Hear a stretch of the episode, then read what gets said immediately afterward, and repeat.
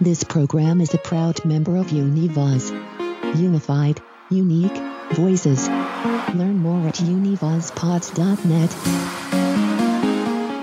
Hello, my name's Patrick, and I'm a scream queen. I'm a scream queen, and so are you!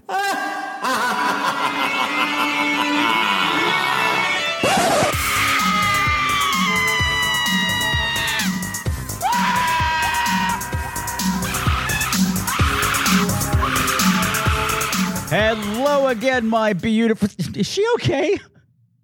Anyway, hello again, my beautiful screamers, and welcome to another episode of Scream Queens. It's the podcast where horror gets gay. This is episode 342, and tonight we're taking a look at the movie Porno from 2019. And since there's a lot more to this movie than what appears on the surface, I needed some guests who are going to be able to dig in deep to what's really lurking under there. So I am delighted to have back on the show the Reverend Ben Fitzgerald Fye, a.k.a. Pastor Fabulous, and filmmaker slash beard beautician Oh So Scruffy.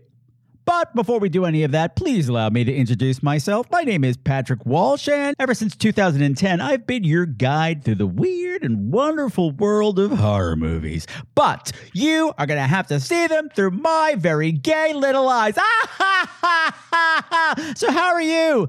Happy almost Thanksgiving. I hope you're doing fabulously. Before we start the show, we have to talk about the movie before we talk about the movie. Despite the title of the movie, Porno, there is no pornography in Porno. Much like the evil film canister in the movie that promises porno and gives you something else, the movie Porno does that as well.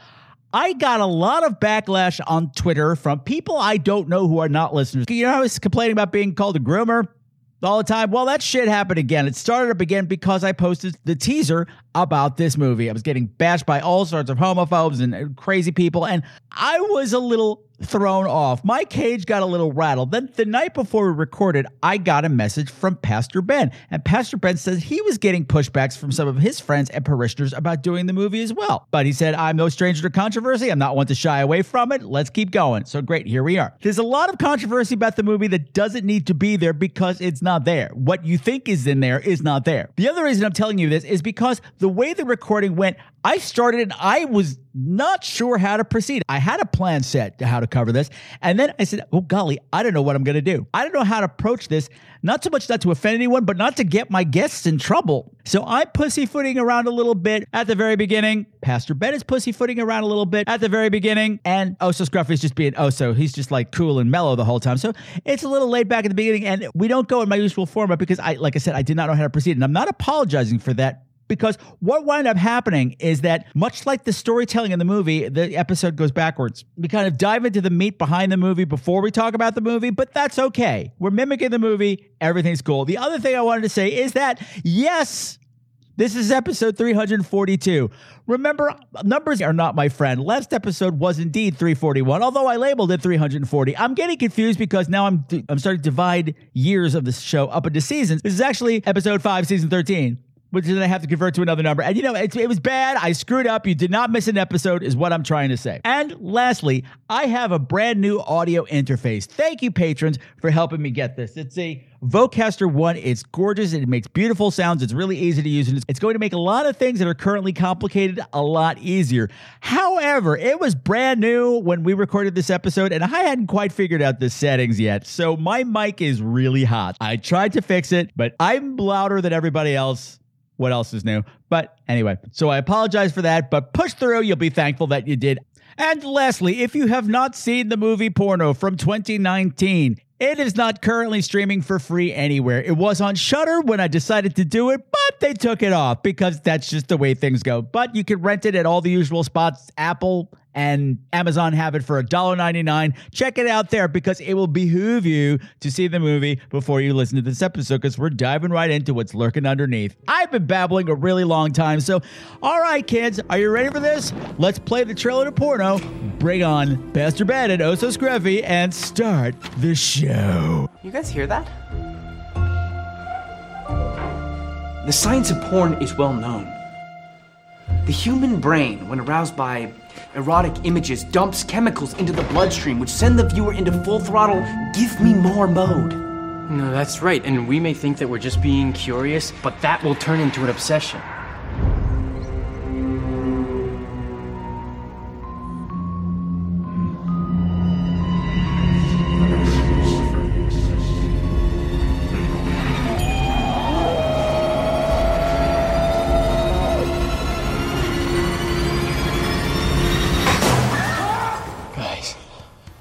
Watch that movie. We unleashed a sex demon.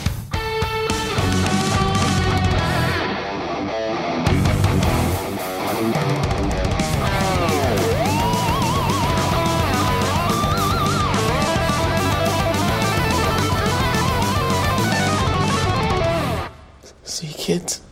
That's why I don't watch porno.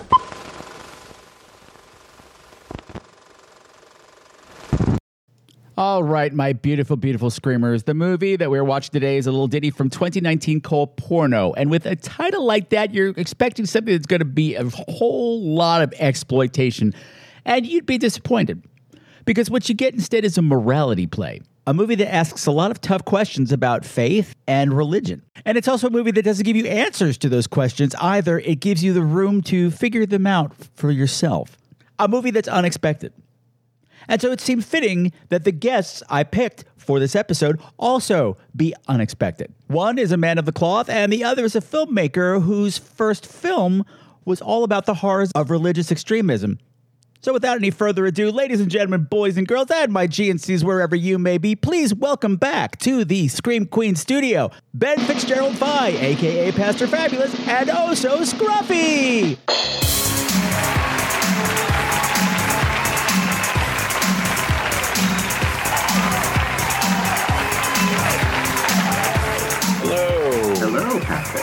Hello, boys. I'm so happy that we're all gathered here this evening to talk about this movie. What have you done, Patrick? Well, you know what? I opened up Pandora's box, and it was not what I expected, and in a good way. I would agree with that, yeah. You don't go wrong with a title like that. But...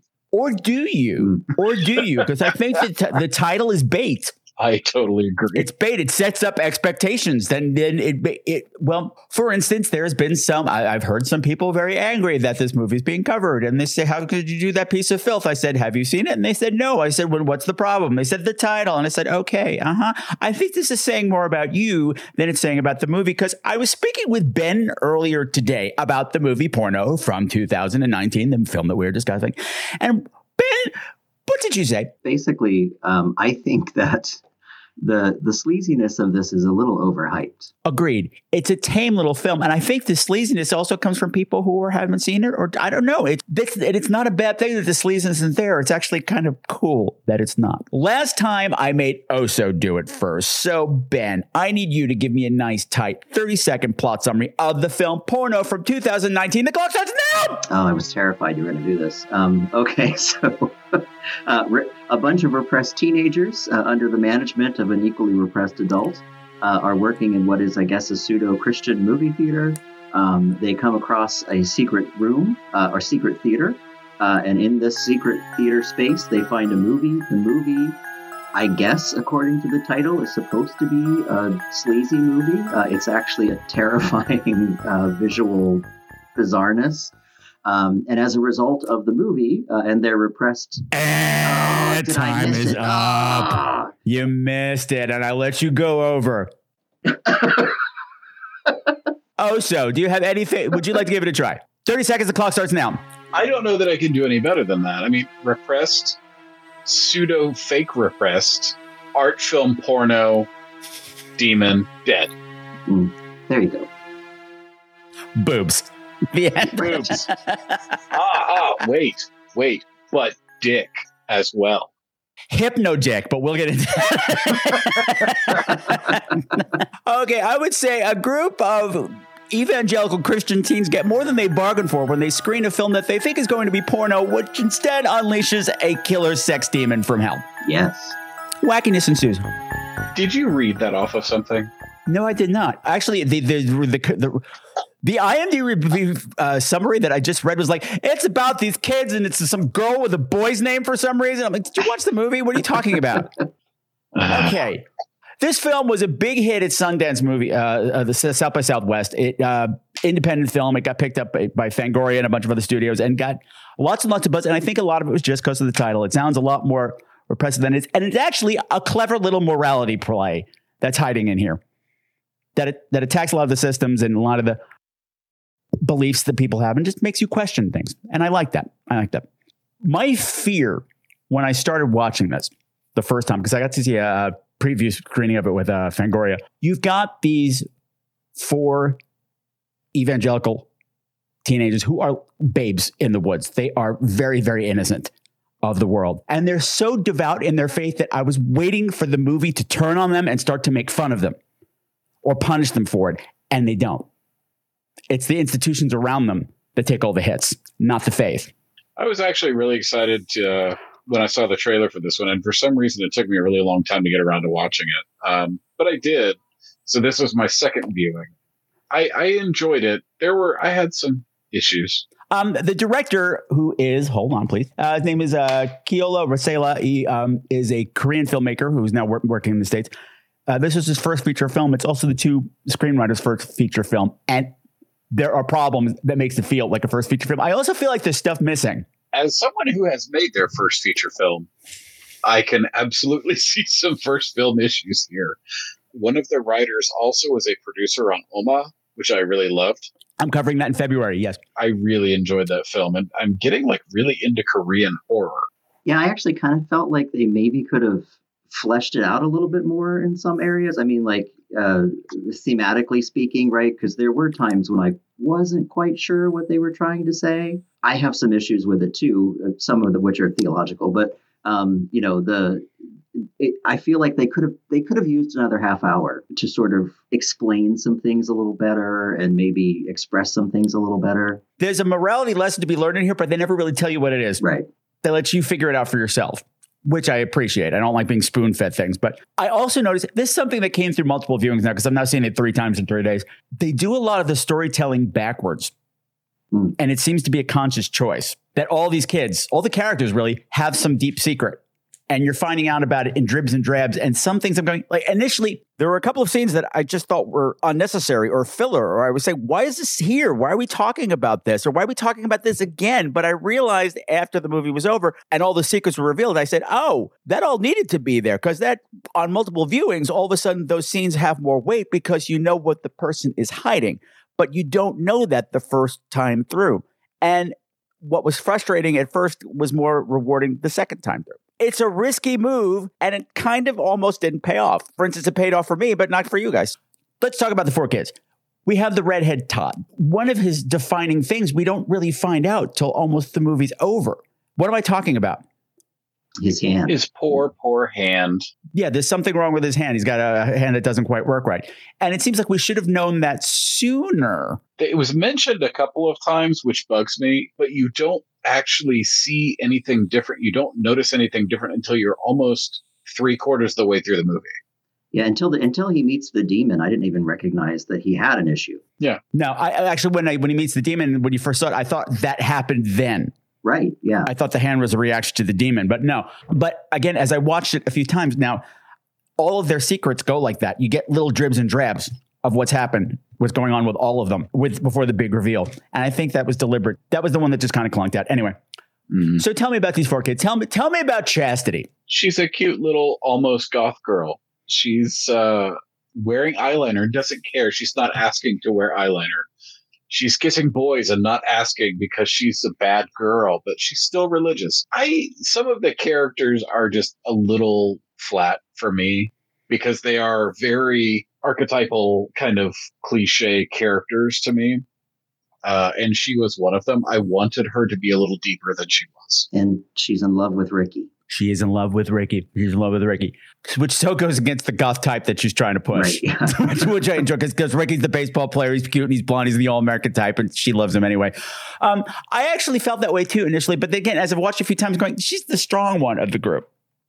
Like she's the one that's managing. She is the assistant manager. She's the one that gets the keys to the kingdom at one point. Yeah, and in a way, she's she kind of fills that final girl role, right? I mean, because it's her, right? It's her strength that leads them. Not alone, though. Right? Not alone, exactly. No. Yeah.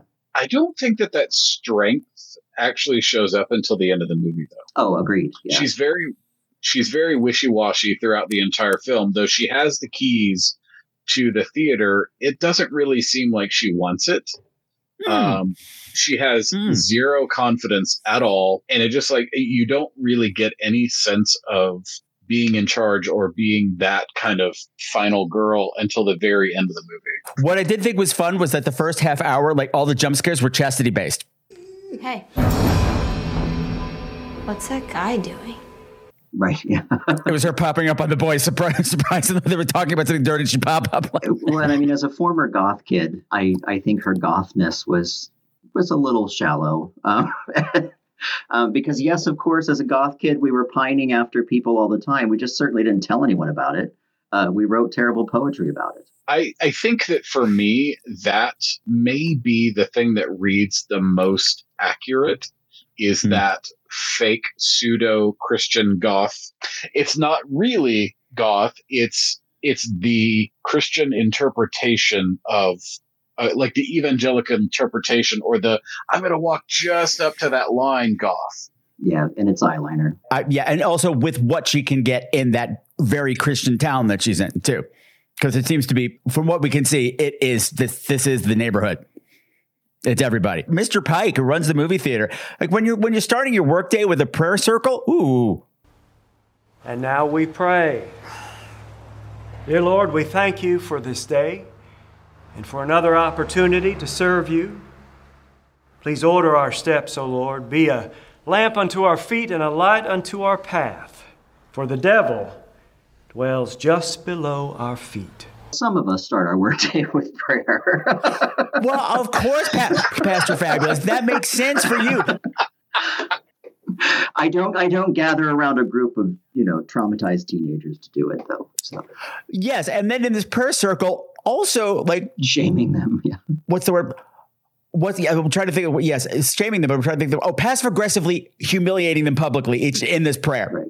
We ask that you watch over Todd, Lord. Let him not fall into temptation, for if one of us falls, others are sure to follow. And Lord, we ask that you watch over Ricky as he rejoins our flock and seeks a new purity in your forgiving light. And finally, Lord, we ask that you guide Chastity as she takes on the mantle of assistant manager. Ease her journey, Lord, and let her know that no amount of makeup can conceal her love of Christ. We ask these blessings in Jesus' name. Amen. I'm going to pick out your phone and make sure everybody knows what it is. I love Chastity's too. All the eye shadow in the world can't hide how much she loves God. Although, like, I am considering adopting that as a model for rougher Sundays. Okay. Let me backtrack a bit. I was impressed, though, that this movie hits the ground running, or should I say hits the sheets running. Right, yeah. The first 30 seconds are the most shocking thing in the movie. What's happening? You get a very voyeuristic view of a couple having sex, which to me was very 1978 Halloween Michael Myers, kind of looking through the window at the people inside. And then it pulls back and you see the two boys gobsmacked. Abe and Dodd watching the neighbor's bone. It is, they're just kind of transcending boning. They're like on railing. They are railing each other. They are going down. Okay, I like that. This shows that, you can be a good Christian loving couple and you could still get filthy in the bedroom, and that's okay. That is okay. Yeah. That's okay. Absolutely. It don't have to be man on top. Get it over quick. Do we ever find out who this couple is? Because they show up. I mean, they're obviously just the neighbors again, but it's, yeah. But it's the demon couple when they come back. They establish this kind of weird storyline, right? Where the kid is a perv who peeks in windows and, Mm-hmm. Yeah. And what I want to talk about Todd. What I think is interesting about Todd, like with his journey, like what we learn is that he has been in trouble with the law. We learn in this prayer that he has been in trouble with the law for peeking on the neighbors having sex, or is actually a woman in the bathroom. We learn later, woman in the bathroom, and he got in trouble with the cops. It was in the newspaper. He was like publicly shamed. He was gone for a while, and now he's come back, and we hope everything's going to be okay. And the way they treat him throughout the movie, particularly like the elders, like there's the other adult in charge, Heavy Metal Jeff. It's not heavy metal. It's hardcore. Heavy Metal Jeff, we'll get into him. He says things like, somebody says, oh, I got to find Todd. He's like, forget about him. He's a known perv. He's lost. Where's Todd? I mean, he should be back by now. Probably wanking and thinking about that titty movie. He'd never do that. Todd's a spaz, but he's not a perv. The cops found him in a tree with a pair of binoculars. You don't know peeping that. On some lady. It was in the paper, bro. Facts are facts. Dude, shut up. He thinks he's this inspirational role model. And meanwhile, you got the other perv who's actually doing the Good Shepherd thing. Like, no, I have to find my flop. Right. Yeah. Mm-hmm.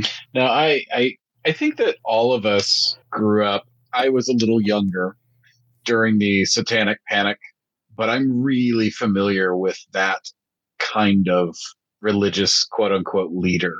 That's one of the reasons I wanted to watch the film, but it's also one of the reasons I was this is a little triggering because I lived through all that crap. Yeah, 17 years of Catholic school. I know exactly what you're talking about. I've got family members who are like this, that have weaponized religion, and it's a control mechanism rather than something that's bringing us together. We like to split people apart with it, or like put tiers of divinity, or I'm so much godlier than you are, sort of a thing. Pastor Ben, you said something a long time ago in one of our conversations. Something I wish I could remember how you phrased it. Something like, many people don't just leave the church; they're driven from it or something like that? Yeah, well, especially like in the case of Ricky, for example, right? I've always said that LGBT people don't lose their faith. It's stolen from them by an abusive church, right? A church that rejects them in the way that it does. And of course, he becomes emblematic of that. But, this tyrannical faith, right? I always get irritated when I have to watch these kinds of Christians on the screen because I don't know, this is not the church I belong to. And I'm not going to apologize for them. Because I don't belong to it. But we see in this film how fragile that tyranny is, right? And how ripe it is for the fall, which is, ultimately, the real evil in the movie has nothing to do with naked people or sex, right? It's this kind of hypocrisy and this kind of just perverted hypocrisy that is rampant in conservative religious sort of institutions. The kids are actually victims of that more than they are any sort of sexual perversion that they keep mentioning.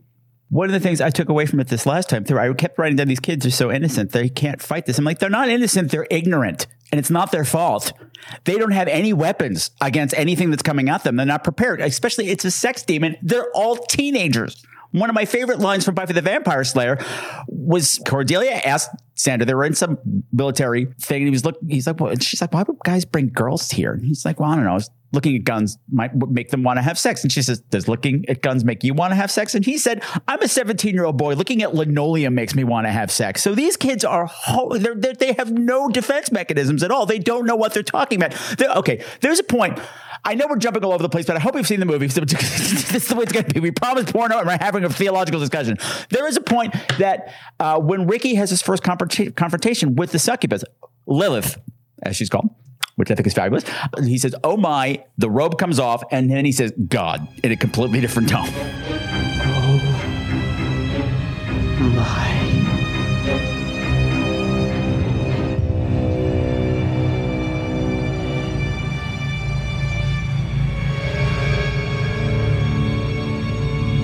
God. And when she approaches him, she doesn't approach him sexually. She takes that finger and she's sucking it and she's healing it. That's how she gets him.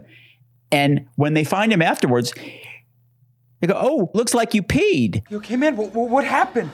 I saw her. You saw who? Well, who'd you see, Todd? Her.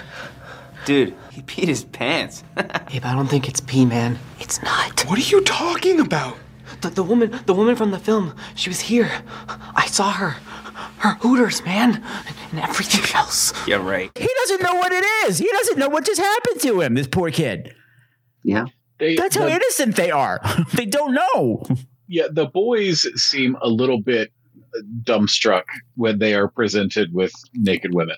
It's also 1982, I should point out. So, like, the internet is not the sex carnival that it is now. I mean, it was there, but it would take 14 days to download, like, a single still image. Pastor Ben nodded really quickly. I just Well, I was in college when the internet was, a thing. And, I remember all those weird stories about people trying to find nasty things. So yeah, these kids are really, really help us. Coincidentally, just last night, I went to see a show off Broadway called The Unbelievers, which is based on a book, interviews with clergy people who actually have lost their faith but are still preaching. And they all had these five traits in common in the things that they said they talked about. It was the things that made them lose their faith was hypocrisy, deliberate obfuscation, homophobia. Everything was in this movie. Isolation. That, you know, they cut themselves off from the world and say, oh, everything's dirty. We have to save ourselves from this filthy, filthy world instead of being a part of it. It's all there. These kids are completely cut off. You mentioned Ricky. Tell me about Ricky. Well, what I like that they did with Ricky, right, is that as the movie begins, you get little hints about what's happened to Ricky. How do you think Ricky's doing? Great. He's, it's really good to have him back. It is, isn't it? Yeah. He's making awesome strides. Critical strides. I think it's important we support him. A little bit of patience goes a long way, don't you think? And it's only if you have that evangelical trigger in your brain that you associate camp, right with this idea that he's returned to the flock. And so clearly we find out, of course, that he's been subjected to some kind of conversion camp. But that comes much later, right? You're sort of left guessing what's happened to Ricky. And, you know, it's still kind of a shock when you finally find out what it is. And so, he has this made up girlfriend, Jasmine, that he's telling everybody about. Jasmine, which Jasmine doesn't like baseball movies. Based on who we find out Ricky is, I'm assuming is the Disney character. I'm not watching A League of Their Own again. You already saw it? Did you sneak in? Ricky. No, I went yesterday. With my mom. You didn't go with Jasmine? No. She hates baseball. Some girlfriend. Can't wait to meet her. Hey. Jasmine's awesome. She's really on fire for God. He has this bizarre relationship with Chastity, clearly sort of pining after him, and she's kind of his Judas in a way. She's the one that faked him out. She's the one who got him sent to camp. I'm so sorry, Ricky. I always wondered how Mr. Pike knew. I mean, I thought I was hiding it well. A lot of guys wear earrings these days. I didn't know you were going to give up baseball. He told my parents, Jazz. I was trying to help you. Can you pray for me to be fixed? And so they're sort of negotiating that while they're trying to fight this other thing. And but yeah, I think for me, I think Ricky was probably one of the better performers in sort of keeping this secret, but telling the secret at the same time. So I thought he was very compelling. Just a note. I think that there are a number of us that have strange relationships with Chastity. But also I think that for me anyway, from the beginning, Ricky read as queer to me. I mean, from the very beginning. Me too, but we know how to read the signs too. That's it. That's what it is going through that at that age, you know exactly what the walls that he is putting up and the intentional misdirection of his language. Like it's very clear because you've done it. Mm-hmm. Yeah, I don't have that. I can spot a lesbian from 50 paces, but I have no gaydar. We all have our talents. And don't hide it under a bushel, Dr. Brad. Spot those lesbians. That's your gift. Yeah, I agree. Ricky's journey was very interesting because they said there was a couple of levels to it. Like it's not just that he went to this camp and something horrible happened to him there and he can't talk about it. Like he says at one point, I'm not supposed to talk about what happened there. But that he knows that his best friend is the one who faked him out for selfish reasons. Mm-hmm. She wants him for herself. Right. This camp is going to fix him, Jasmine. And when he comes back, then you guys will be a couple. Making promises you can't keep, Mr. Pike. And what I thought was cool, it didn't hit me until this last time. I think multiple viewings really works this movie, is that in the end, in this final battle, when they're trying to summon the demon beforehand, like they have a final prayer before they go to battle. And Ricky takes over, and I'm playing the audio for it. And the prayer that he puts out is so passionate and so specific. Forgive us for the abomination that we have brought into our lives. Please cleanse our souls and let us be released from what our iniquity has wrought. Let this foul, malevolent force be cast back into the darkness from where it came. And they don't point it out. I said, oh my God, he learned that at camp. keeping this foul demon at bay and hiding it away forever. And I'm like, oh God, that's what they taught you at camp, you bastards. But hey, it came back and helped him save the day. Good for you, Ricky. And of course, Abe has the only biblical name of all of these teenagers for a bunch of Christian teenagers. Yeah, yeah. And they barely say, we're a good hour into the movie and go, what is this kid's name? I got everyone else's name. They taught a million times, but it took me a while to get his name. But yeah, yeah. He is the only one with a biblical name. There was no St. Ricky, was there?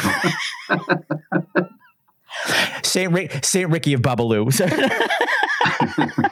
Oh, hello. This is Patrick from the future. Ding dong. I just wanted to chime in here because I realized we didn't talk about Abe when we talked about all of the teenagers. And I keep lumping in Heavy Metal Mike with the teenagers. If we haven't talked about him, we'll get to him. Anyway, not the point right now. Abe is the kind of kid who is all about finding loopholes in the rules, trying to stretch the rules to their limits and get away with it. He's always kind of looking for a way around the church to see dirty things, to see naked people, to get, sneak a peek at boobs, that sort of a thing. But he's kind of hard to define because he's mostly defined by being Todd's best friend. But when it comes to the two of them, he's the leader. He thinks he's the strong one, that he's the brave one, that he's the craftier of the two. But when Todd disappears out of the movie, he's completely lost without Todd because basically... You losers sound like an old married couple. Shut up, Heavy Metal Jeff! I mean, I guess chastity is a virtue, so that's kind of a pseudo. It's a virtue, sure. But she doesn't go by that. She goes by Chaz. Yeah, Abe is interesting, too. I thought that was a nice reveal about Abe, that he's actually... Todd's the one who got in trouble for perving on the neighbors, but it was actually Abe who did it. And Todd took all the blame for it. We have to find Todd before that thing does. I know he's your friend, man. But there's no saving him now. You saw what happened to Mr. Pike. It's a pervert's face. No, he's not a pervert. It wasn't his idea to peep on that lady in her bathroom. It was mine. Todd didn't want to, but he did it because I asked him. He climbed that tree with me, and then the lady caught us, and Todd just couldn't get down the tree fast enough, because his hand... And I ran away. Abe. He didn't even want to be there, and I ran. I left him, and he got caught and never said a word. Why are you saying all this? He's not the pervert, Chaz. I am. It was because of Todd's hand. His hand slowed him down. Yeah, his friend took off and left him in the tree that they were spying on, and he got caught because he couldn't get down fast enough because of that darn hand, that cursed hand. His right hand. Yeah, but the thing is, they never explained the hand before that. That was the first time I remembered them really mentioning his hand. Yeah, that is the first time they mention the hand. They just have that hint a couple of times. You see him a couple of times that it just looks like he's doing this. So it doesn't register that there's something wrong with it. But I think that's that whole backwards thing that on multiple viewings, you go, oh, this actually is a through line and it's there. You just don't spot it. Right. Like perhaps somebody who is more differently abled would spot the things the way we're spotting the queer stuff. Yeah, yeah. Yeah, and Abe shows, he seems to have, he expresses genuine remorse, right? And so I think, as part of the journey, once these truths start coming out, I kind of felt, he becomes a kind of excruciating character because he knows, what an awful thing he's done. And so you kind of see him expressing that regret more than once, right? Because he's clearly tormented by the fact that he's done this. And especially when his friend's life is in danger. And also, in this points in the film, when he's expressing it to everybody except the person he did it to. Yeah. He's not telling Todd, and that's part of his final battle. So, Baroness Soul. Okay, everyone's like, this movie sounds really boring. It's not. It is a lot of fun. It is a comedy. The thing is, at a certain point, my first time through it, I was waiting for the bloodbath to start, which never really comes. But you have some great moments of gore. But at a certain point, I said, I don't want anything to happen to these young people. I like these young people. Right.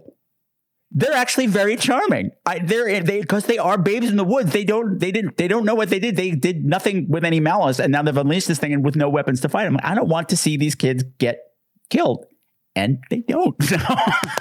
Everybody learns a lesson and gets to fight another day, and that made me very happy. Yeah, to your earlier point, I mean, the people who ultimately get killed or mutilated in some way, right, are the sort of puppet masters of this oppressive world that these kids are living in. So they pay the price for their oppression. The most shocking thing in the movie for me, and I really wish they'd put up a warning about it because I could not handle it. We got to see a Georgia peach get punched in the face. That was not okay. Oh my that God. Mannequin went down. I did the gay gasp when the mannequin of the Georgia peach got punched.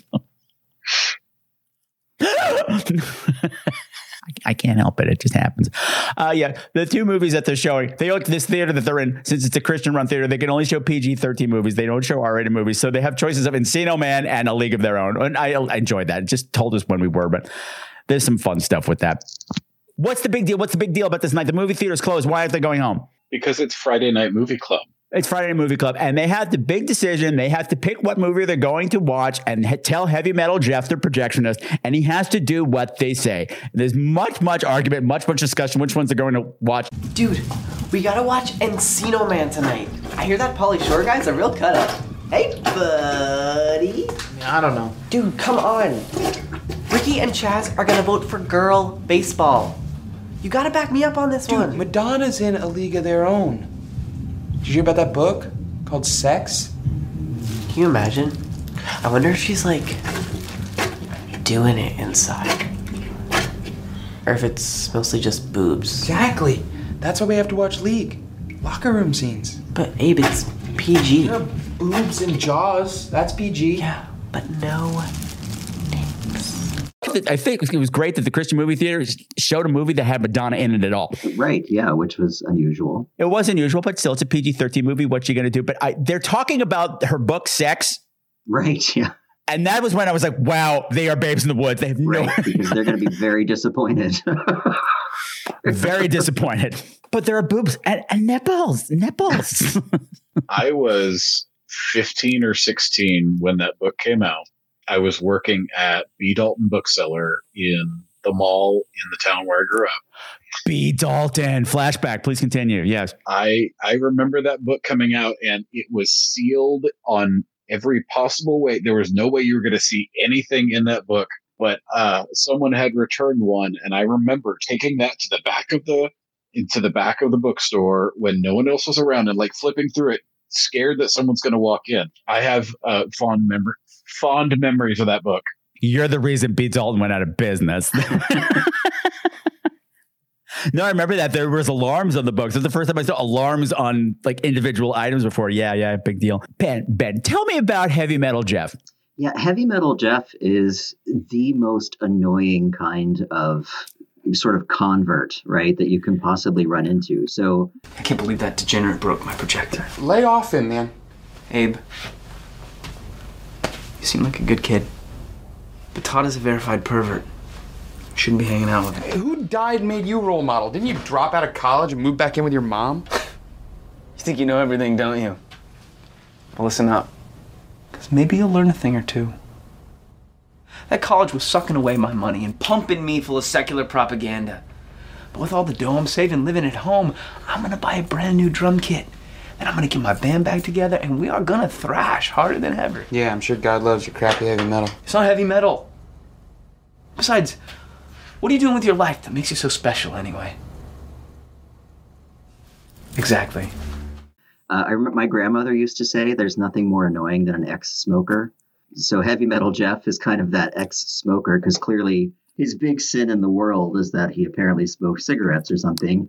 And so he runs around. He has the straight edge X on his hand, the tattoo that means that you're hardcore, not fun. And he's really kind of this bully, right? This kind of abusive, I'm holier than thou, and so I get to pronounce judgment upon all of you, right?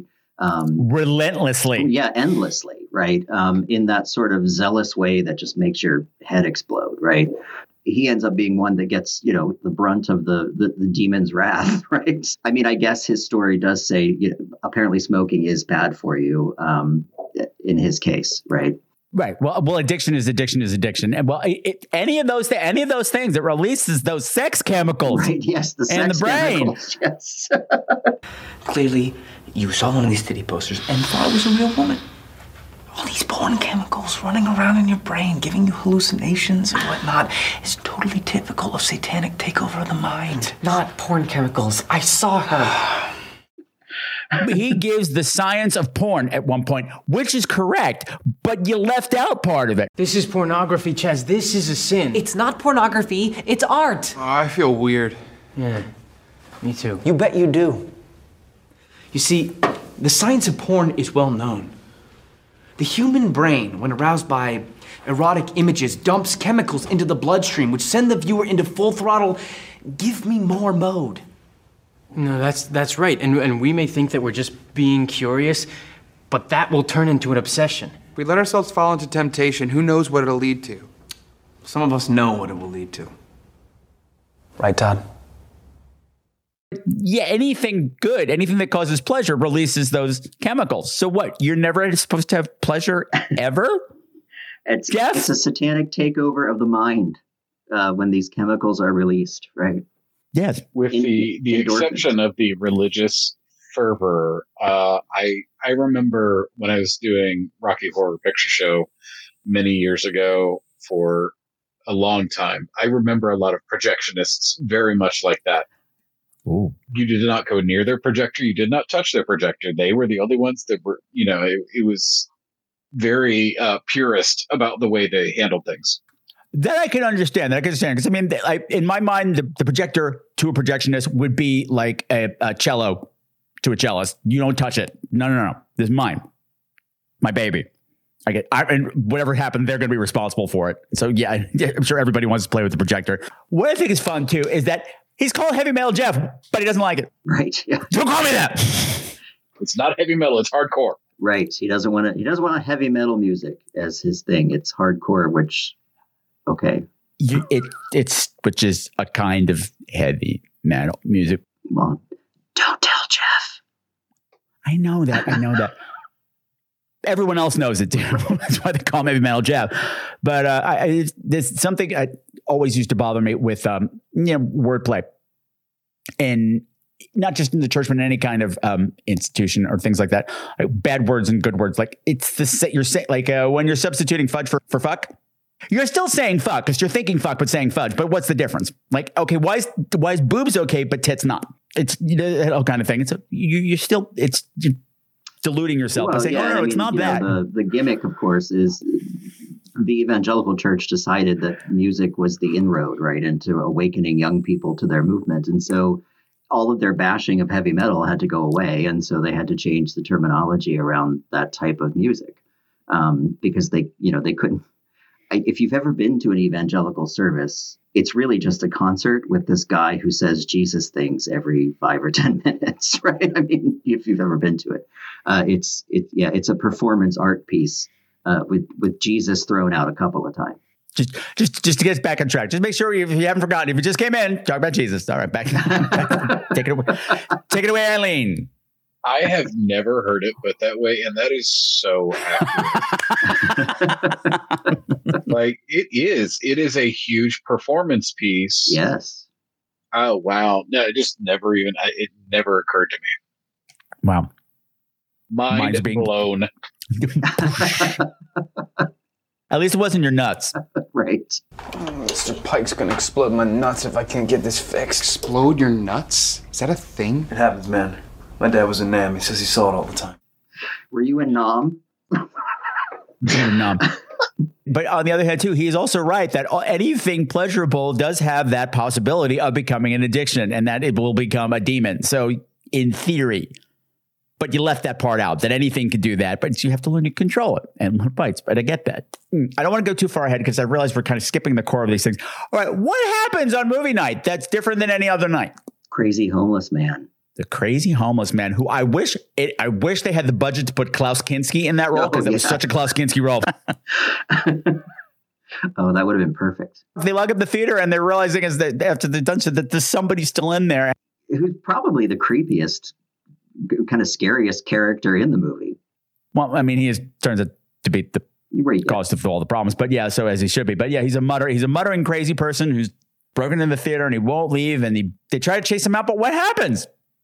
So before that, I mean, they're always referring to him as the drunk or the boozer, and they're putting the addiction on him and making him this you know, he was creepy as shit regardless. Ricky did say, I can smell the alcohol on him from here, from across the room. So at least we knew he was drunk. So they at least had that right. But then every time Heavy Metal Mike mentioned him, another vice got added to it. Right. He's looking for a fix. Yeah. Yeah. But he exposes an opening in the wall. I wanted to see that look on your face, and I'm really glad I got it. You got it. This face hides nothing. It's just an open book at all times. But he moves aside a curtain hiding an opening in the wall. Well, it's boarded up. It's not open at the time, but he just busts right through it like Bugs Bunny Roadrunner show, right through.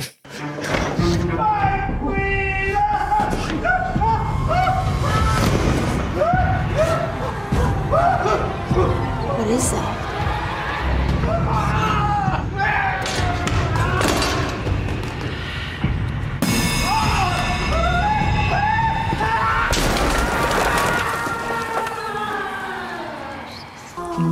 See, kids, that's why I don't drink. Little crazy man. Busted into the opening is what you're saying. That's what I'm saying. What I thought was fun, things that he noticed on multiple viewings during that that prayer circle at the game, Mr. Pike says, "Be a lamp unto our feet and a light unto our path, for the devil dwells just below our feet." And it do. Well, yeah. It does appear to be some kind of cross on that door.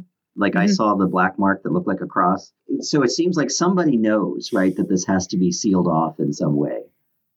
Yeah. To be fair, like I think whatever budget didn't go for blood and gore went towards crosses, because just for Mr. Pike's room alone, I counted five, one crucifix and a Virgin Mary statue. I'm going, we're mixing ideologies here. Very and I don't much, care. Let's keep going. Crucifixes and Virgin Mary do not appear at evangelical churches.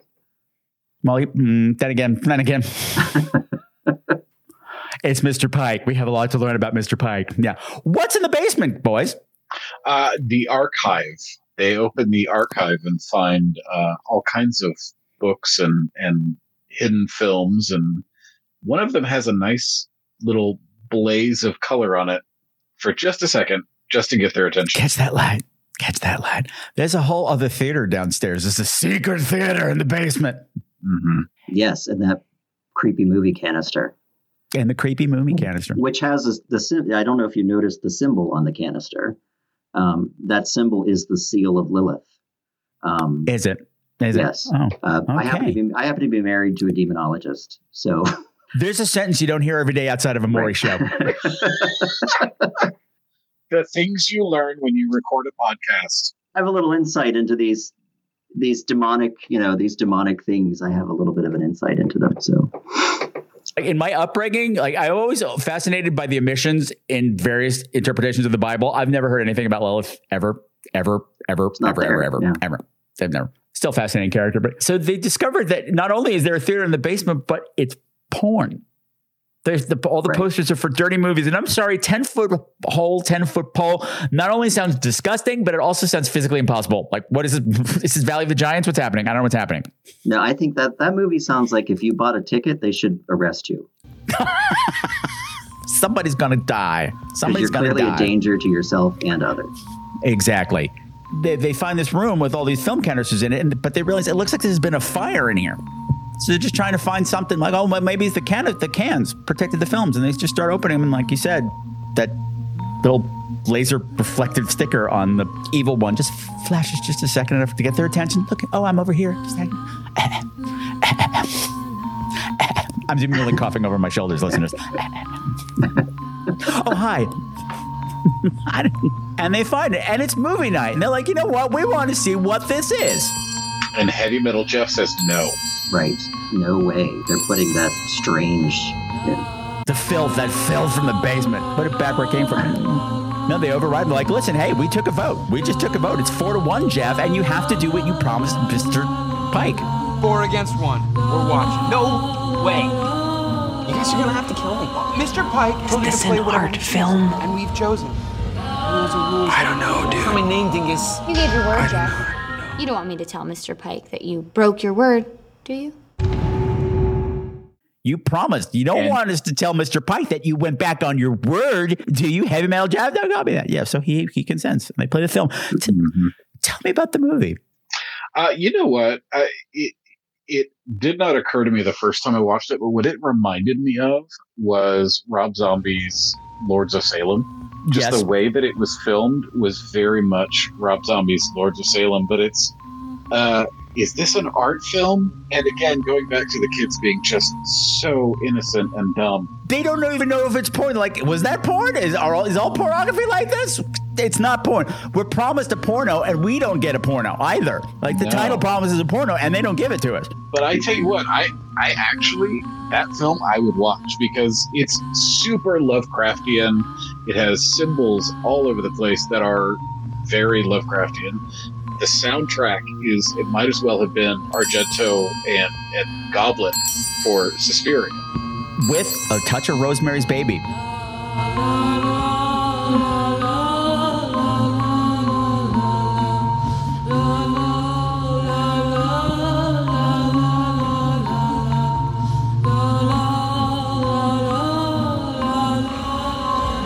Is this an art film?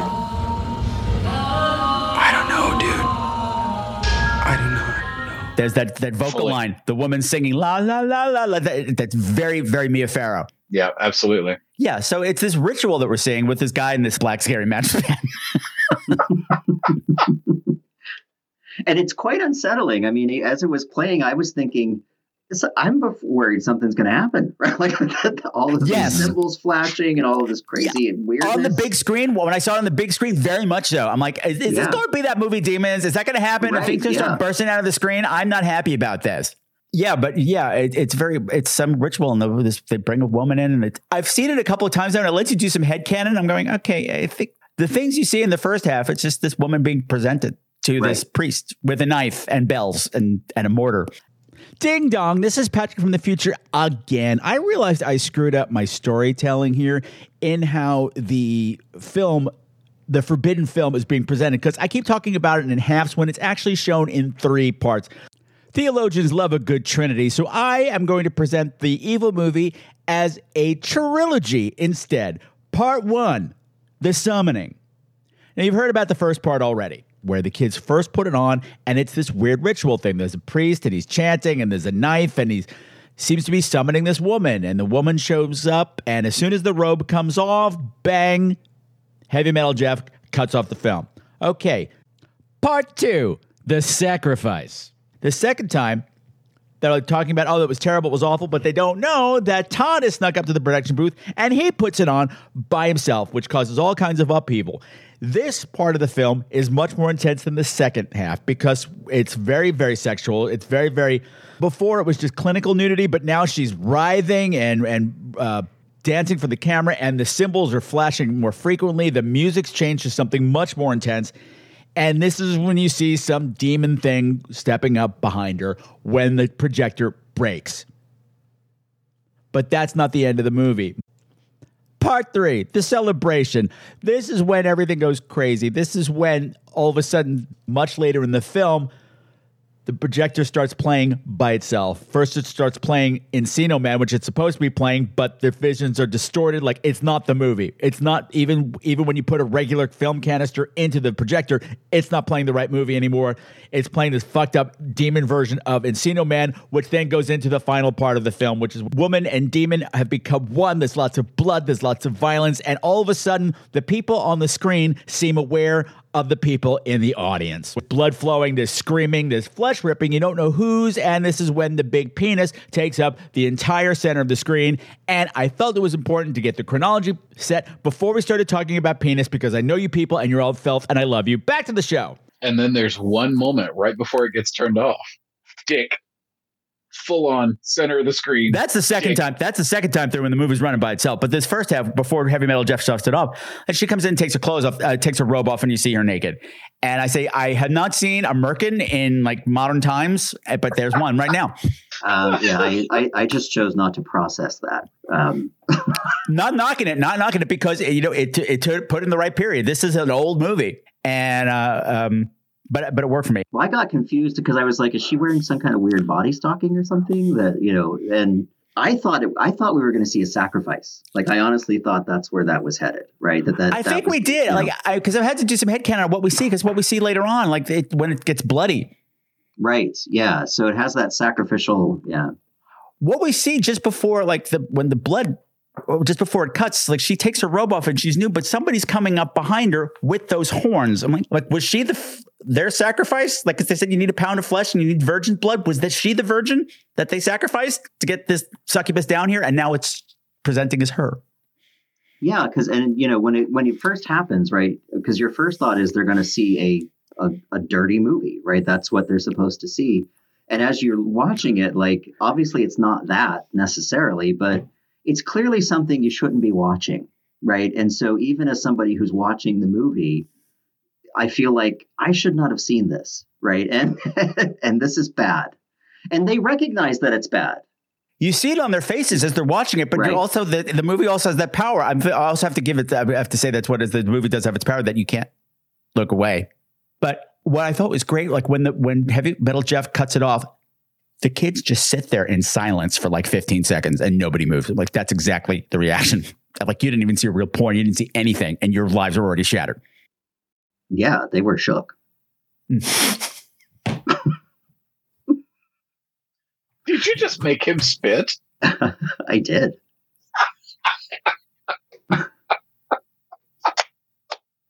I can speak the youngster lingo as well as any evangelical. So. I got Gatorade out my nose.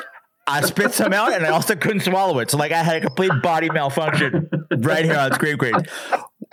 This is why I love Pastor Bam. You never know what it's coming from him, but he got me last time too. So they stop the movie and they're like, okay, we have to put this back. And there's a whole kerfuffle about putting it back. And we're starting to learn that this thing has come out. Tell me about Lilith. Just tell me about who's coming out of this movie. Yeah. So I don't know. Do they call her Lilith at any point? I mean, I knew the symbol, right? That's why I sort of did it. But yeah, so Lilith, this succubus, comes out of the film. Who is a very lovely lady and prone to not wearing clothes a lot. She is kind of an interesting character. And I think what I like about, there are lots of portrayals of demons, and they're usually kind of, you know, foaming at the mouth, ugliness, right? And of course, she is supposed to be seductive. And so she is seductive, right? And changes form and changes her behavior based on the person that she's dealing with. Because I think my favorite moment of hers was with Heavy Metal Jeff when she just starts smoking, right? It's like the least sexy thing she does or the least sexual thing she does, but it's so tempting for him, right? Because she knows that's his thing. Double fisting. She comes up with two cigarettes and she's smoking one. Just that little Mona Lisa smile. Not only is the cigarette the temptation, but then she pulls her robe aside and just shows one boob. Right. And that was enough. What I like to call the Argento boob. They love the left boob over there. They love it. Yeah. Is the left one traditionally better than the right? I don't know. But just in Italian horror movies, if they only expose one, it's always the left one. Yeah. And then, yeah. I don't know what to do with that. I don't know either. I don't know. But I'm just going to say it probably goes back to like Greek and Roman statuary and artwork. It's usually probably that way too. That is more traditionally beautiful just to have the one. I don't know. I don't know. I was three gay men trying to talk about why boobs are attractive. All right. Because they're round? Well, if they look like that kind of thing, yeah. They look like a scoop of ice cream. I don't know. But yeah. What I like about her, a lot of the time, she makes you come to her. Right. A lot of the time. Yeah. Most of the time, she just stands there. What you gonna do? She did do something horrible to Heavy Metal Jeff, and he didn't move, but he could tell that he was moved up. Here's the thing with Heavy Metal Jeff. Like Heavy Metal Jeff talks a big game.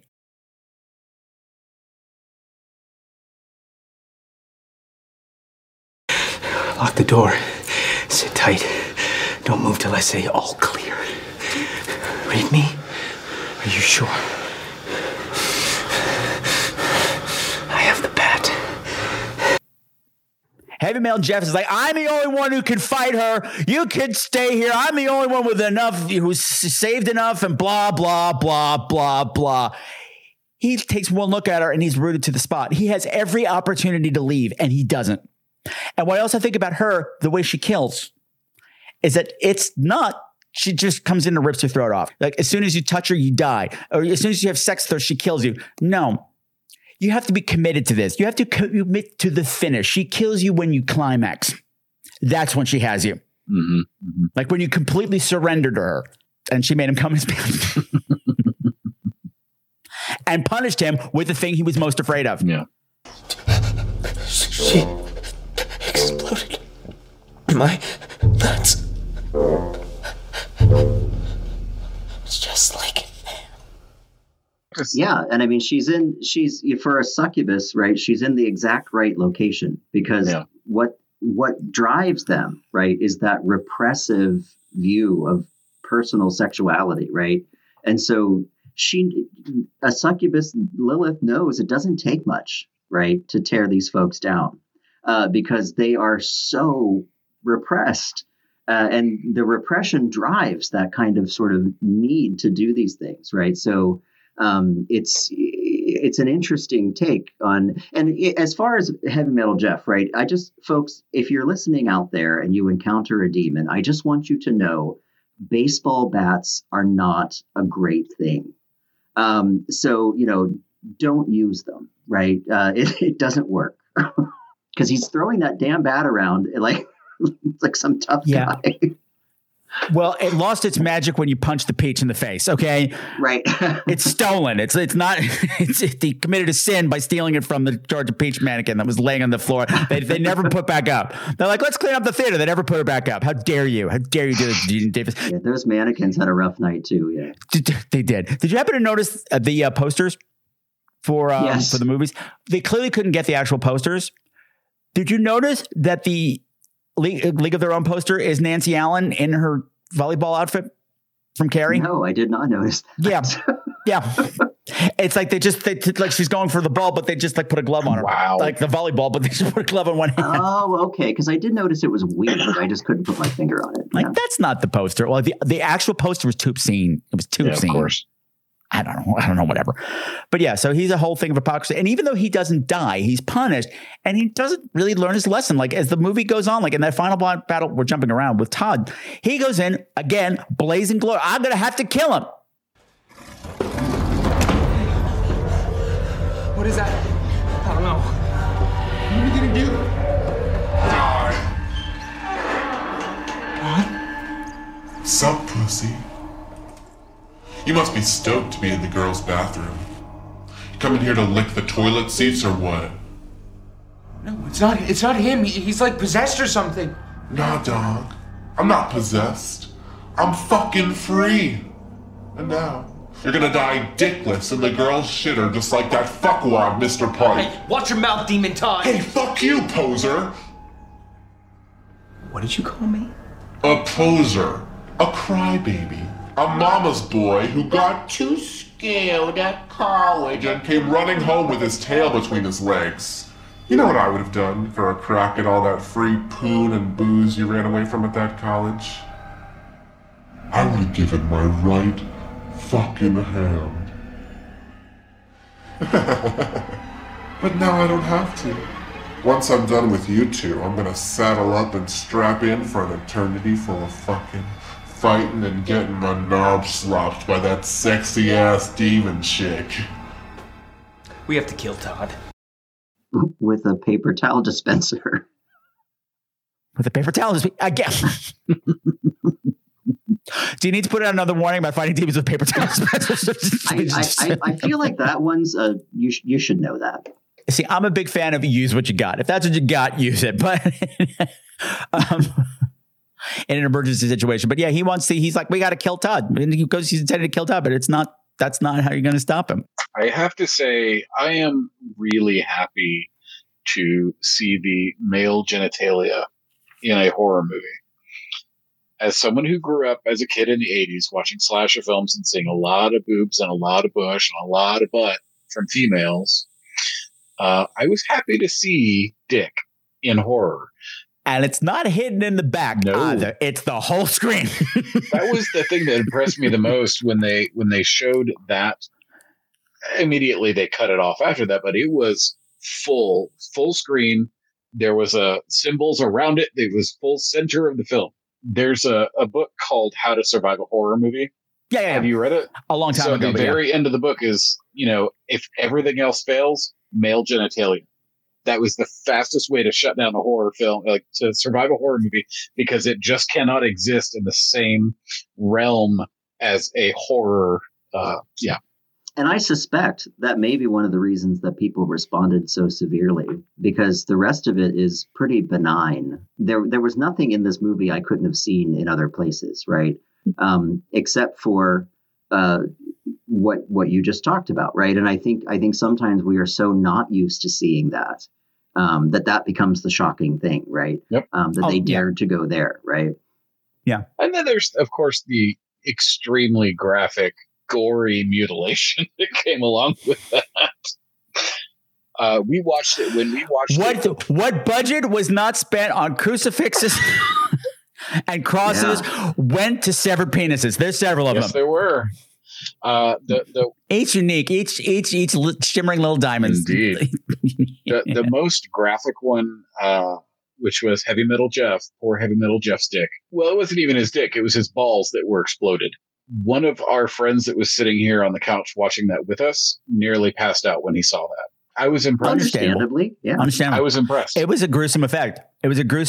I also even though it was gross, it was also light at the same time, because some of the things that delivered with humor that I appreciated, when Jeff is bleeding out afterwards, he's going to die, and Ricky steps up to the plate.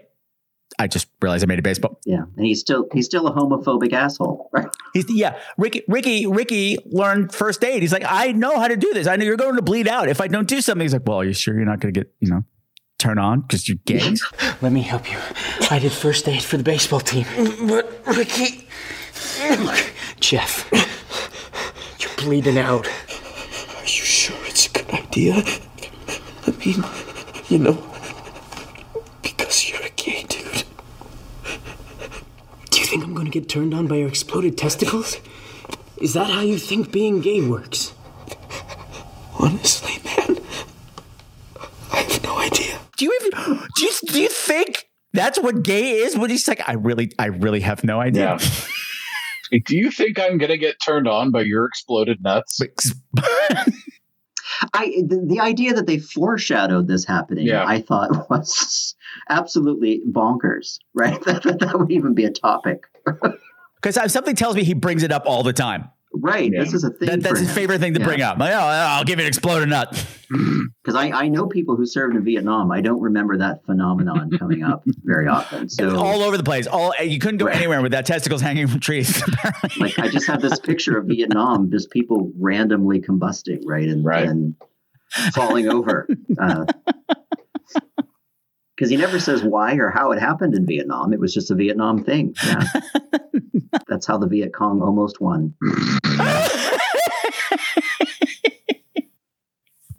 My brain wanted to make a joke and said, well, that's why they call this show MASH. But that was the wrong war. Never mind. Well, we don't know what the Koreans did. So right. No, we don't know. We don't know. No one loving it. Well, we do now. They made this movie. Right, exactly. They knew. I'm still a little, you mentioned Todd's confrontation. I'm a little annoyed at that scene just as a filmmaker, because it was very intense. And the old drunk, who we find out was former. The one at the end. Okay. We're jumping to the end. All right. The former theater owner, who is the old drunk / crazy guy, is cutting his own chest with no blood. And then he's cutting Todd's. He's cutting a symbol. And was it the same Lilith symbol that he was cutting? I think it was some iteration of that symbol. So he's cutting that. Well, it did look. It did look like a big L. So it was either Lilith or Laverne. Was Laverne Cox in this movie? I meant DeFazio. Right. I went to Laverne and Shirley first myself. Thank you. Always go to Laverne and Shirley first. It's the source of all evil. But the deep, deep, long cuts on his chest and on Todd's chest, and there was no blood, none at all. And just for me, it pulls me out of it because they did so many other things right that when they did something wrong like that, it stands out to me. Especially since the blood was what was needed. That's what they needed, virgin blood to summon her. They need virgin blood, except he wasn't bleeding. You were kind enough to conjure her, and now I have arranged the sacred instruments, the mortar, the bells, the knife. I've provided the ounce of flesh, and this degenerate holds the final ingredient, virgin blood. Ah!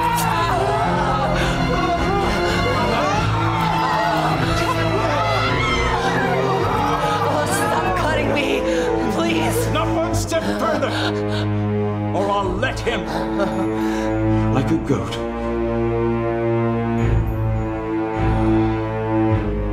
Blood of virgins, purity, and light. Right. I let it go. I'm just figuring budget things, whatever happened. I don't know. There's lots of things like, okay. So everybody gets tested. Everybody passes or fails. We need to talk about Mr. Pike. So we get to do Friday Night Movie Club? Yes, sir. Just as soon as you guys sweep the theaters, you can put in whatever movie you want. Which one is it? I gotta go load the projector. Encino Man! The other one. I'm not sure we've all had a chance to really discuss. No, pick now or I'm out of here. Jeff, I love your passion. I love how you're communicating directly. But you have to remember, when you feel like things are getting out of control, CBTL. Right. CBTL. CBTL. What's CBTL? Christ bears the load. Decide amongst yourselves. Put it to a vote. Jeff will play whatever movie you choose. Make sense? You have my word. Yeah. Mr. Pike's downfall. The creepy theater manager who is the perfect representation of the hypocritical zealot and right-winger. They talk about how everyone else is sinning and they're doing things that are 10 times worse than the things they're railing against. Yeah. And you know that's just the tip of the iceberg of what Mr. Pike was doing. What's the big secret that Mr. Pike has hidden in that locked cabinet in his office? It's not the gun that he says it is. No, he's such a gross human being. What is it? What's going on? Tell me. Well, he's filming ladies in the bathroom through a hole in his little cabinet of curiosities there. In full view of the Virgin Mary, I might add. She was in that cabinet. Really I noticed that. Yeah. And, and apparently has all of these tapes, right, of people that he has spied on in this way. Look, Mr. Pike and these kids remind me why I became a minister. Because this kind of sort of self-idolatry, right, that is Mr. Pike, right? And it becomes an abusive idolatry, right? And this is textbook, right? This is what happens in giant, self-righteous, holier-than-thou institutions, right? There's always a leader who is, sort of everybody worship the leader more than they worship God, right? So the leader is the thing. And then they find out the leader is a total scumbag. And it sends them all into absolute chaos, right? Because the whole thing falls apart once they recognize that the great leader is actually a complete pervert, which we all suspected the minute we met him, right? Because we're like, we know you, right? We know you. Right. We know this guy. Right. We know what you're up to. We don't know specifically what you're up to, but you're up to something. Well, but I mean, something's coming out. Yeah. You look back at Falwell or Baker or. Exactly. We have here. Oh, my God. I can't even think of his name now. But it was one of the televangelists. All of them have some deep, dark secret that as soon as they are found out, and all of their parishioners are surprised every single time. Yeah, because you set yourself up, right, as something perfect. Yeah. Or the idea that you can be perfect and holy in this way. and you are begging to let people down. And it always happens, right? And for churchgoers, worshiping the leader of the church more than the God he claims to represent always backfires. And it's always ugly and messy and gross and damaged, right? Mm. And so I think that is probably the pivotal point in what ultimately becomes the resolution of this film, right? Is when this falls apart. Yes. Yeah. Much more than her. Right. It's not so much Lilith. It's this discovery that destroys whatever. It knocks the house of cards over for all of them. Yeah. Lilith is a symptom of a larger disease. Yes. Yes. Exactly. Exactly. Chastity, I thought, had a really nice scene here. She's just like, it's all lies. It's all of it. This doesn't make any sense. This doesn't make any kind of sense. No. It all makes sense. Mr. Pike's a liar. What? Mr. Pike is full of bullcrap. I mean, what's all that crazy junk downstairs? What are all these tapes? He's not a liar. Oh, yeah? Why'd you go to camp this summer? What does that have to do with anything? Camp? Well, aren't you a little old for a camp? I'm not supposed to talk about it. Why not? Didn't you find it transformative? How do you know about that? Mr. Pike. He told you? He said it would fix things. That it would take the burden of homosexuality off you so you could be free to live a normal life. You're gay? You're like an athlete. She's lying. Shut up, Jess. I'm lying. Who do you think told Mr. Pike that you were having lustful thoughts about men?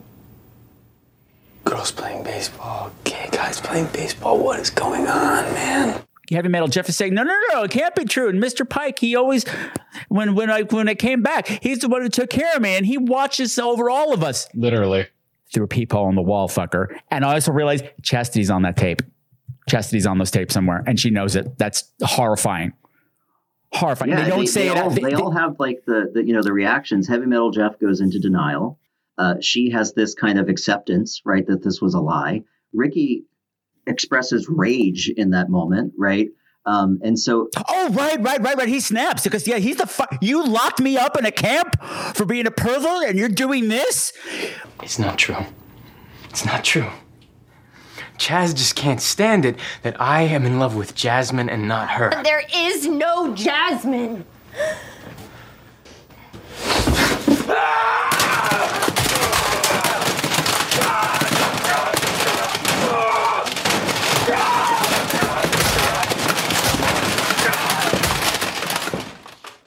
Ooh, yeah. And he's, oh, yeah, that was a great moment. I forgot about that. Thank you. Yeah, I forgot about that. Yeah.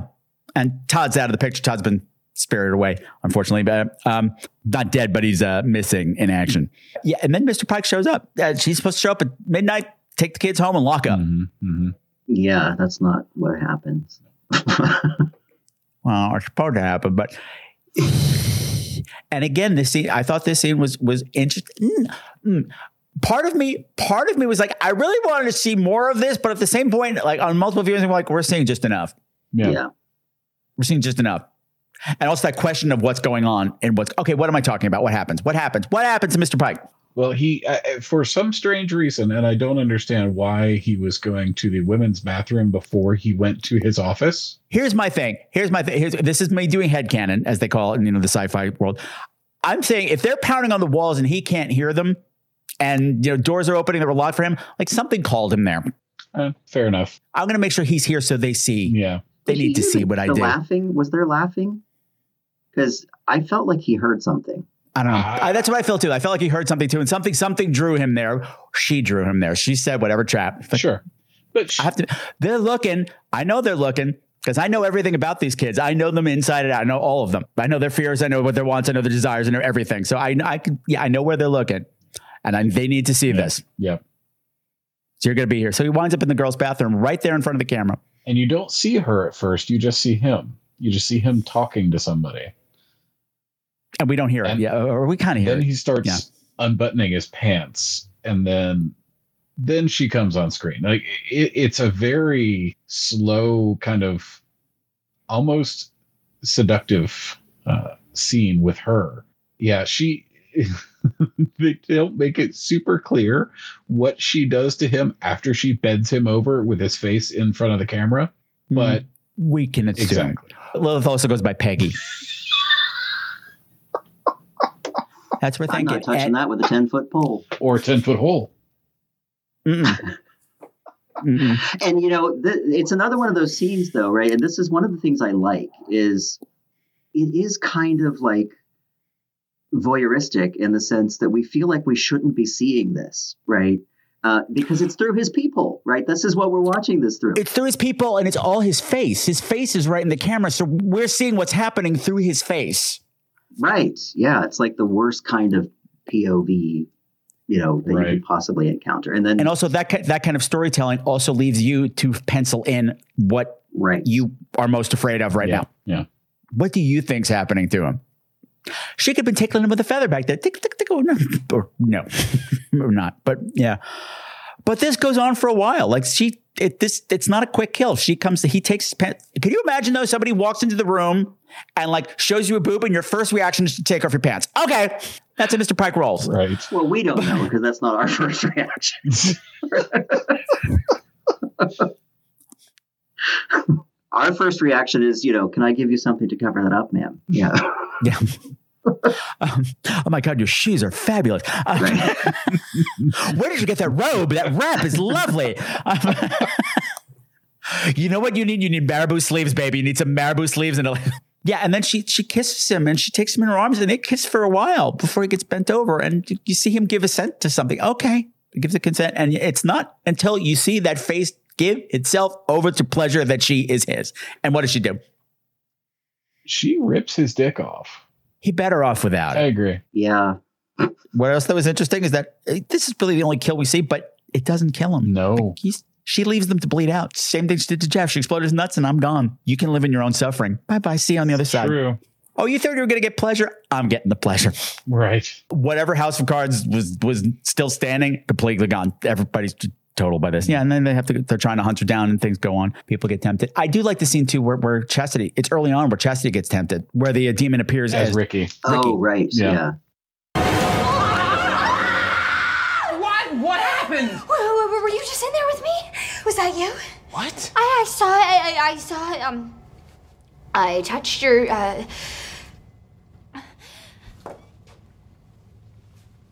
Chastity, stop. I don't want you. What? I mean, because of Jasmine, and Mr. Pike, he said... I think someone's in here with us. Yeah, but I mean, come on. Like that outfit, are you kidding me? It was very on the nose. It was on the nose, but something tells me that's what she's thinking about when she's writing in her diary at night. Writing in her diary. I don't know. The International Mail Catalog came to life. She gets a handful of dick and everything, but she stops. It doesn't kill her. It's not about that. She's able to say no, which is what the men can't do. Yeah. These men in charge cannot say no to her. Okay, so this final battle, the whole backstory with Mr. Beekman, or Lord Beekman, as he calls himself, because it's the Beekman Theater, and it's still the Beekman Theater, even though he's gone. He used to run this porno palette. So this whole story was kind of the weak spot for me. He was the weak spot. I said before that I wanted to see Klaus Kinski in the role. And the reason I wanted to see Klaus Kinski in the role is because something about this guy made me keep thinking it was Dan Aykroyd in disguise. But this part got messy for me in storytelling. I did have to look him up because he looked like so many character actors. I got a little bit lost in anything that he was part of. I wasn't watching him. I noticed that when he was on the screen, I wasn't watching him. I was watching everybody else. Yeah, I had trouble focusing on him too. Like the whole thing, you think somebody cutting their penis off would be more interesting? You don't see it. It's happened before. You think he comes on, we hear about it. Well, and I think that whole backstory, I think it just wasn't fully realized enough. Like, because when they first found the room, right, with all the burned stuff, like, and then he comes on later, I'm like, did they try to burn him out? Like, is that how that happened? I caught it on my third time through. He does say something. They burn us out. They did say something. They tried to burn us out with fire. Oh, okay. Yeah. So the Christians came and burned out the evil, but it's still here. They left it though. They left it though, just in case. Yeah. We might need this room later for ice cream socials or whatever the fuck we do. Sorry. Are you okay? What have they done to you? I got knocked out. This guy cut his penis off. I don't know why. Nobody tells Todd anything. You've seen his pictures, Todd. You saw his posters. He's a smut peddler. He unleashed the monster that killed Mr. Pike, and now he wants to turn you into his own personal pleasure pony! What? What do you want? Me? I want the same as you! Out of this place! You see, this was mine. Yeah, all mine. Before they drove me out, before they burned my archive, my face, this was my pleasure palace, and I, the Lord, Lord Beakman!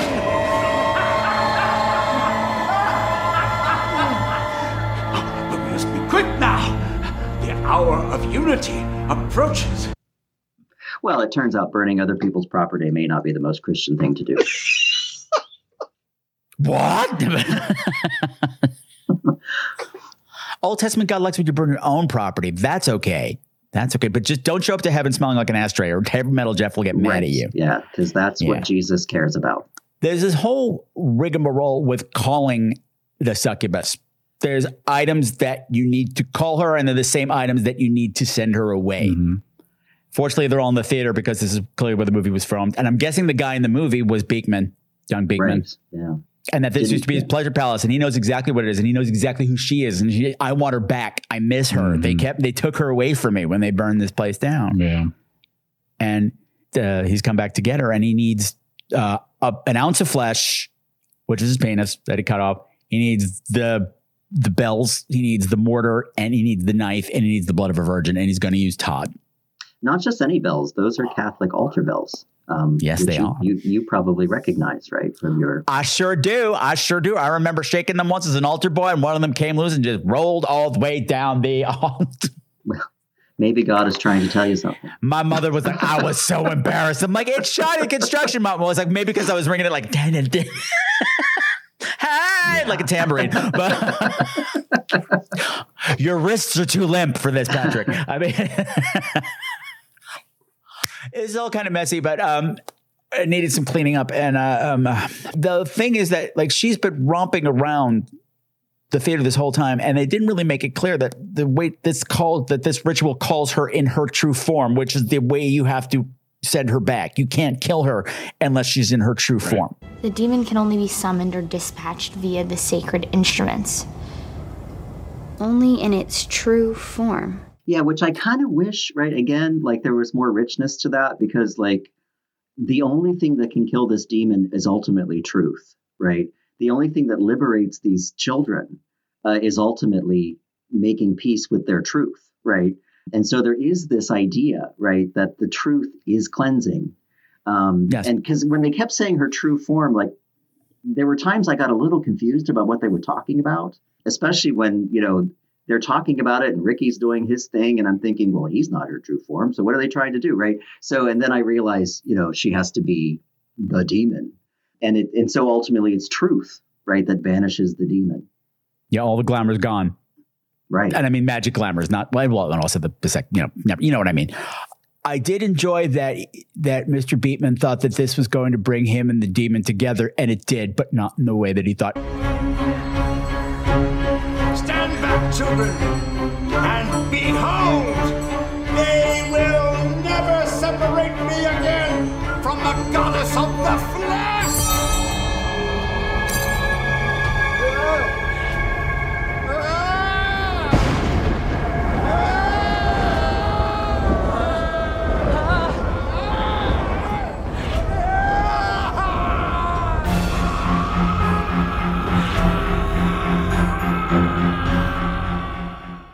Pastor Ben famously said one of my favorite things you said in the Pumpkinhead episode was that you always need to read the fine print when you're dealing with the devil. Right. Yes. Because two did become one. He did become one with that demon, but not in the way he expected. She came bursting out of it. Yeah, it kind of reminded me of the movie. I think it was the second Warlock movie, his weird birth, right? Yes. As a psychic. Maybe, yes. And there's always that weird satanic, like being born from a human's body, right? Maybe this is a sequel thing, because it was also Nightmare on Elm Street 2 where he came out of Jesse. Mm-hmm. Yeah. Mm-hmm. Being born as a full adult to out of a hole it's not supposed to come out of, all that good stuff. What confused me, I thought, oh, this is where the movie's going to end, but then it didn't end. We got another dimension thing going on. Yes. I had to do some headcanon. I'm like, okay, so the demon rips open a hole in between the dimensions and walks out with it, but then takes Todd with her. And I said, why did she do that? And I said, oh, because he bears her mark. Mm. He's hers now. Yeah. And I thought this stuff was a little confusing. I didn't mind it. Like, it's better if I didn't think about it. Like, well, because we wind Heavy Metal Jeff and Abe go after her, and the portal closes behind them. So two are left behind, and three technically are in this other dimension, which is just the movie theater, but it's the porno theater restored. So it's right. And I think Todd calls it. Excuse me. Todd calls it a hell dimension or something, or a hell space. I can't remember what his term was. But yeah, they did. This is determined when they're like, oh, it's a beautiful day out, and there's people walking, help, we're locked in here. And then the people look at them and just explode. And it's like, okay, we're not in Kansas. No, we're not in Kansas anymore. Right. Something's wrong.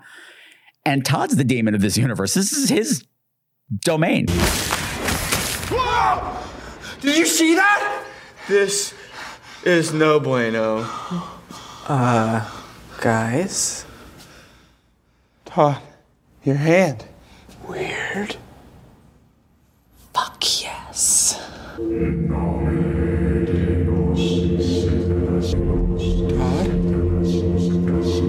Oh boy.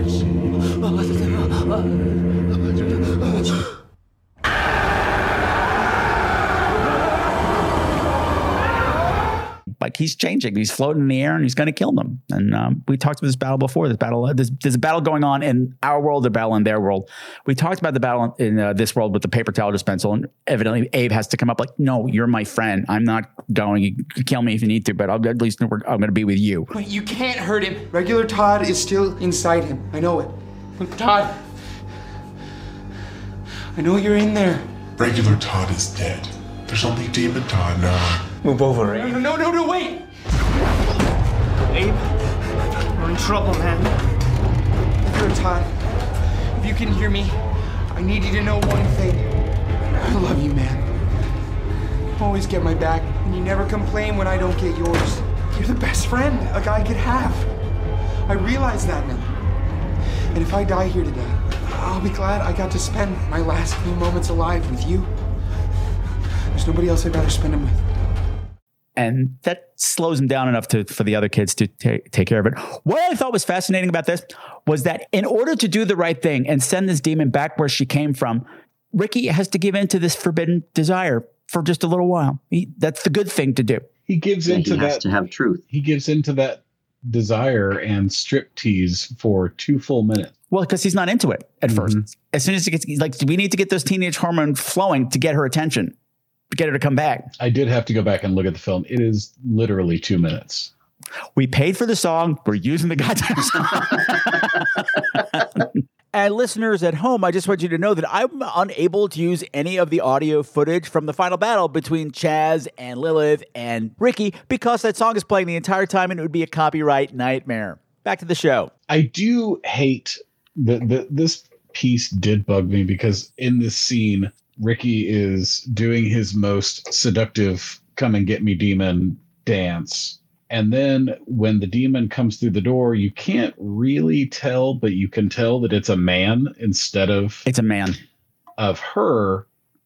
But there is an immediate cut to Todd as the demon with Heavy Metal Jeff and Abe, where they're dealing with their stuff. And then you cut back. And Ricky's having sex with the demon. I feel like something hit the floor. Something got cut. Yeah, because that male figure like, as you try to make out who the male figure was, right? At first I thought it looked like Heavy Metal Jeff, right? As he was coming out. But then I thought, no, it's kind of like a weird Adam kind of figure, right? Because it appears to be wearing a loincloth or something. And, you know, it has that kind of Tarzan-y kind of vibe. It does. My brain went, I said, did Hell Jesus just walk in to have sex with this kid? Is that what's going to happen? And I'm thinking maybe that's why that's not right there. I don't know. Just something's missing. But anyway, he's getting his first blowjob. And Chastity, I love her. She's not watching. She's just like, because she has to ring the bells at some point. She's waiting there with the bells. Let me know, Ricky. Let me know what I should do. And he's like, one more minute. And everything's going red. Everything's going crazy. But it takes this combined force. Yeah. It's not just Chastity. Chastity figures it all out. She's the brains, but he has to go through the whole thing. And he has to get to that point where he almost loses his soul and his life. And he's the one who delivers the killing blow. Mm-hmm. So it's the two of them together. Yeah. It's the two outcasts, the two most sinful of them all, the two who did the worst things. Yeah. Betraying a friend and then being gay. Right. And one of the filthy gays. And again, right, this is, you know, they become these kind of, have you ever heard someone say Jesus so much on your show before? I mean, like, I feel like this is probably the most Jesus-y thing you. It comes up a lot. It comes up a lot. We did Saint Maud. So yes, we talked about Jesus a lot. So because there is this idea, right, that they are the outcasts who end up being the most faithful people of the bunch, right? These are the people Jesus had supper with, right? The people that he hung out with that he wasn't supposed to hang out with, and they end up having the most faith. And I noticed that because Chastity at the end brings back those CBTL initials. Guys! Oh, you're back! See, your plan worked. Ricky, what happened to you? We killed her. Or trapped her back in the film, at least.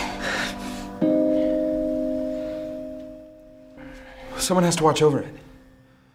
Make sure nobody ever sees it again. Abe, what if you get, like, tempted or something? CBTL. Because at first I thought, oh, the resolution's going to be we all lose our faith and Christians suck and, you know, everything's terrible. But no, she says that again. We'll call it Chekhov's CBTL because it appeared in the very first part, right? What does that stand for? Christ bears the load, right? Which they say it comes up in a mocking kind of way in the prayer section at the very beginning. But when she says it, it's genuine. Because it's a double entendre at the beginning. And we all giggle about it. Everybody, when I did a screening, everybody giggled. I'm like, yeah. But what I also realized this last time through is that just before she figures it out, you showed me that book and I saw all those things. All those items that we need, they're in the back right there. We have them all right here. When she figures out, she says a prayer first. She's like, I don't know if anybody's listening, but if you are, I could really use your help right now. And that's when Ricky dropped the bells and all the pieces came together. She got it. She prayed and she got a sign. Please. What should I do?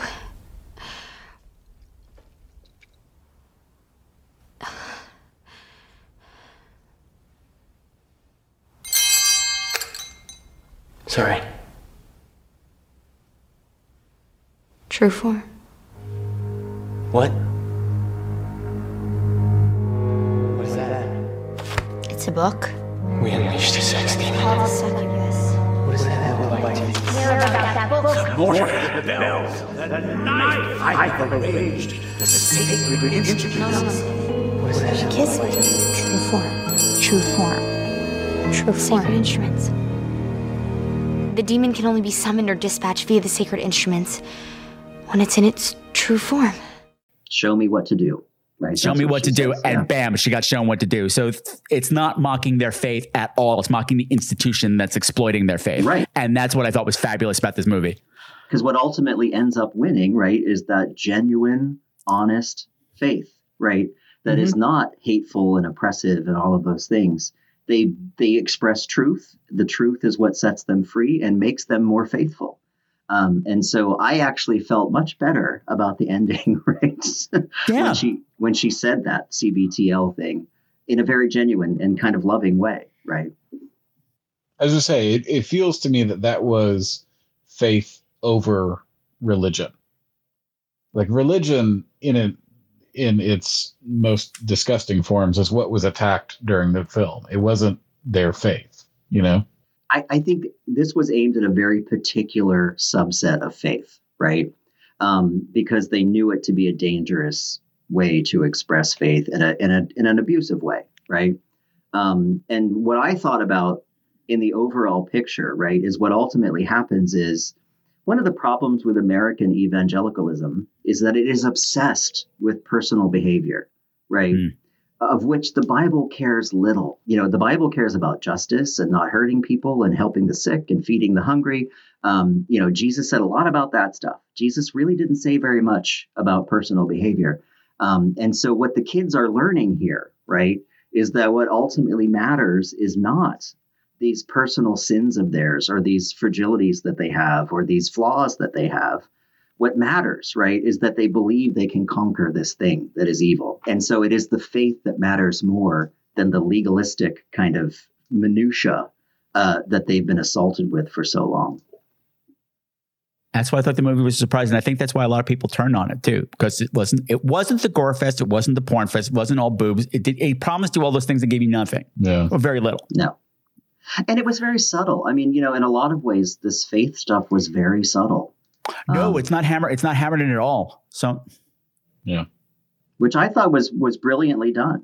You preach me in a whisper; it always makes me happier. Don't yell at me. Stop yelling at me. Stop yelling at me.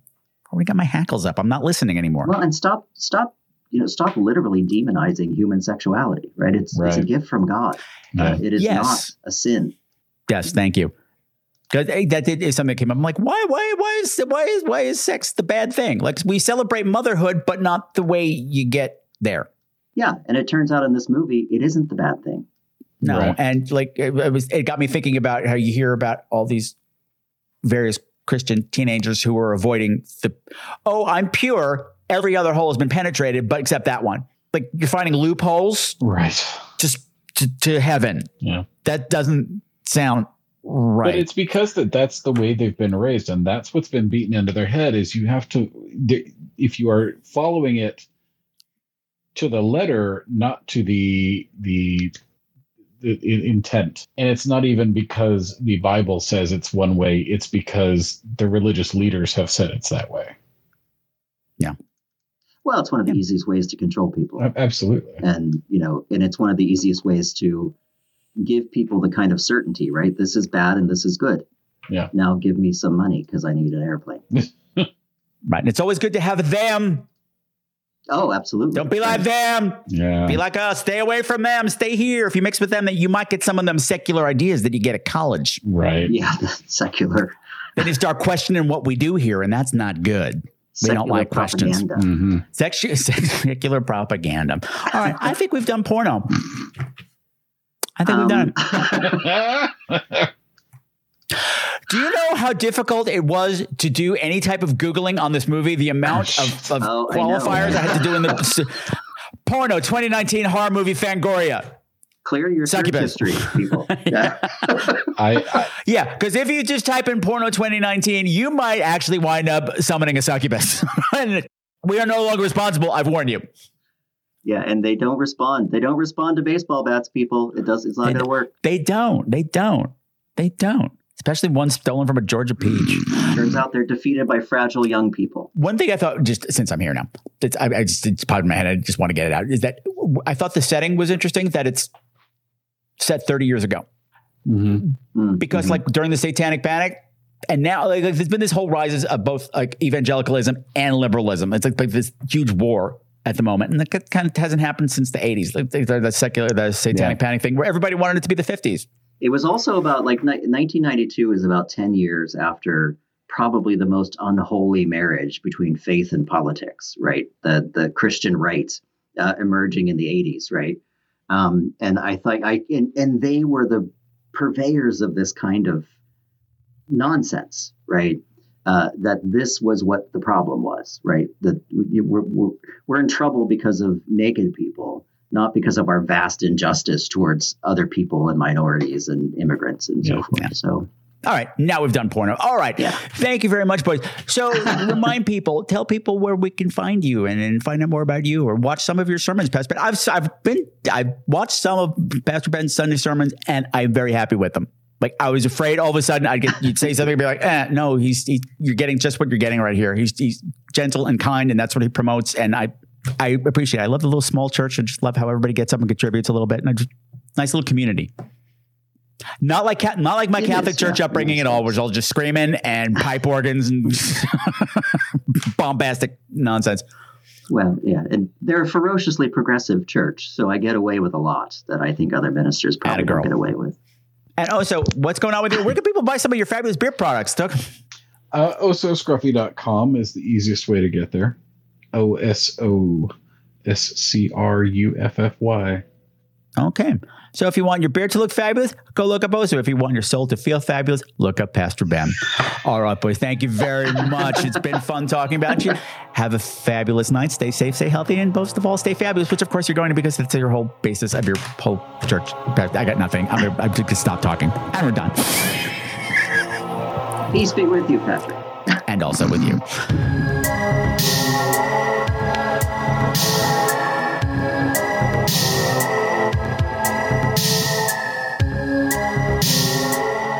Wow, what a trip that was. First of all, I want to say thank you again to both of my guests, Pastor Ben and Oh So Scruffy, for going on this journey with me, for trusting me enough to know that I wasn't going to drag you to places that you didn't want to go that might put you in a funny position, and providing some really great discussion. We went places, and yahoo for us, so thank you. I am deeply grateful. And if you want to check out Pastor Ben's church sermons, there's a link in his guest bio page on the Scream Queen's website, and also there's one there for Oh So Scruffy on his page too. You need to buy some of his beer products. Christmas is coming up, but what a perfect gift for your loved ones or yourself. I just ordered a starter box for myself with some Oh So Scruffy beard balm, a shampoo bar, and a Scruffy Scrub exfoliator because I get icky stuff under my beard, and I didn't know why, but now I do. The amount of scents you get to choose from on Oh So Scruffy is amazing, but I'm pretty sure whichever one you choose, you're going to smell good. And you can find him at www.ososcruffy.com. OhSoScruffy.com. There are two other people that I need to thank. One has been waiting a long time for this thank you. There are people who left reviews on the ScreamQueens.com website of the show, and the first one is from Scott M. 5 stars, best podcast ever. This has long been a favorite podcast. It is the reason I started listening to podcasts. Great podcaster that is very knowledgeable about horror. His Friday the 13th specials are informative and cover the movies back when they were in the theaters.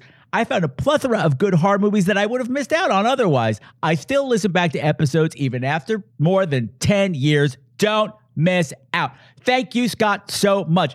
And hey, you know what, Scott? Since you brought up the Friday the 13th spectacular...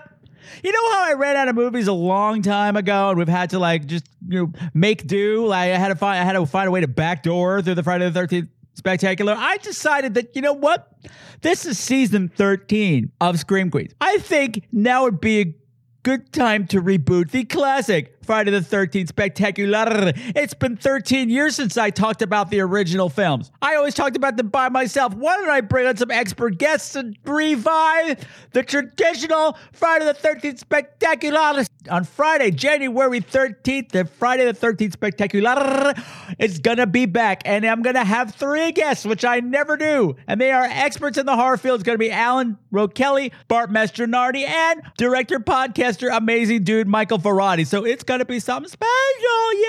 Yay! But wait, there's one more review from someone who I'll call TWH, who left this on Apple Podcasts.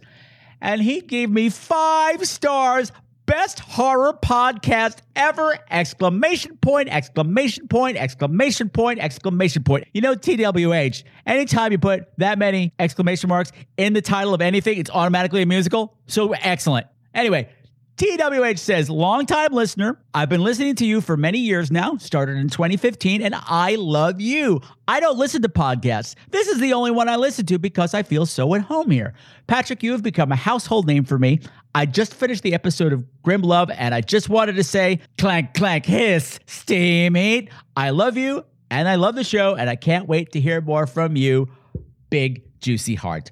Thank you, TWH. Made my day. Made my day. I'm glad you liked the Grim Love episode because, man, you know that almost killed me. So I'm glad people are enjoying it. So if you want to be like TWH and Scott M and leave a review, you can do that on ScreamQueens.com or whatever podcasting app you listen to. If they have an option to write a review, write one. I know I've been on forever, but it still makes me happy. So do it. Before we wrap up on Porno, I have my final thoughts. One of the things that's been hanging around my head after watching the movie is the concept of shame and how people use it as a control device. For instance, I was raised Catholic, and I don't know how it is in the other churches, but in the Catholic Church, as soon as you're born, bam, you already have original sin. You haven't done anything yet, but you have to go through this whole process to cleanse it of the sin that you didn't commit because you just got here. So we're born into this weird shame in the Catholic Church.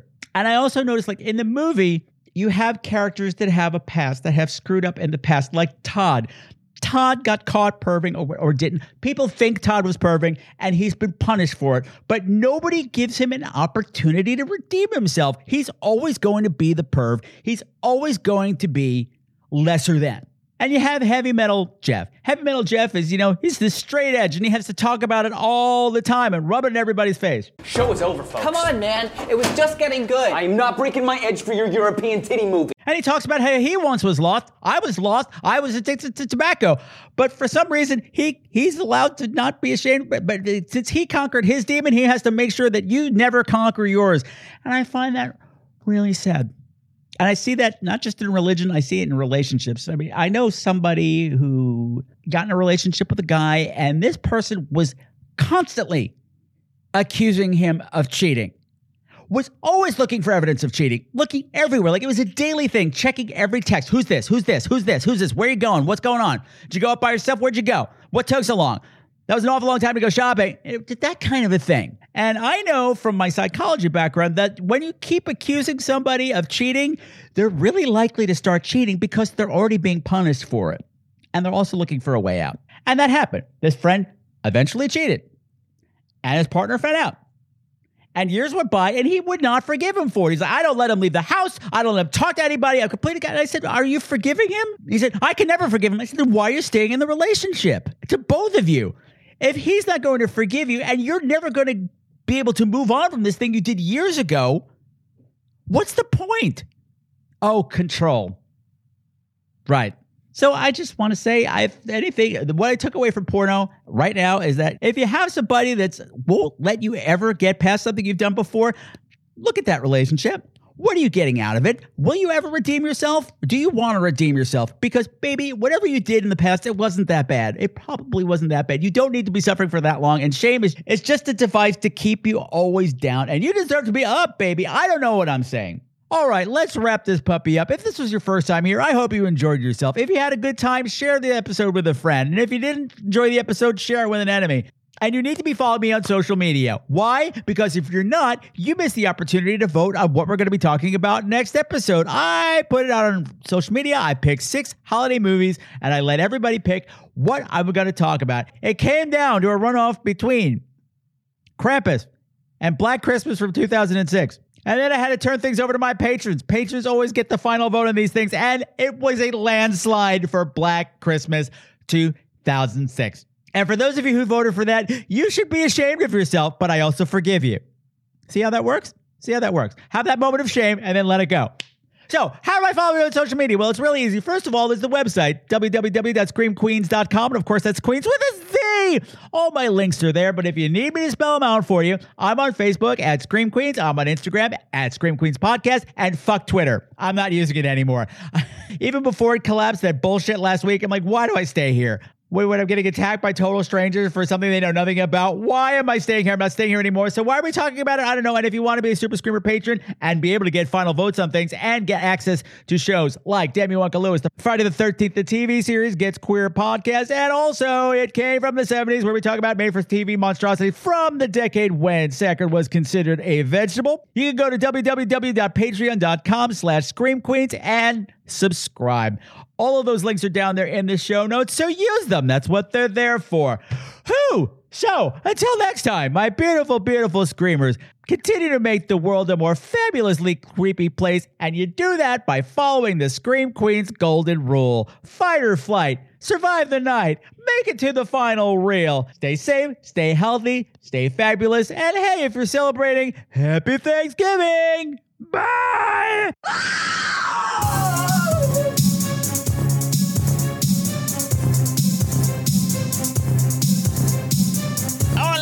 for tonight's show, unless otherwise specified, has been written by Sam Haines. You can find all of his music at www.bandcamp.com.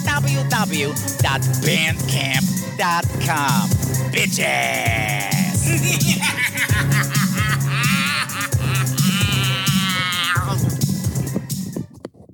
Ew.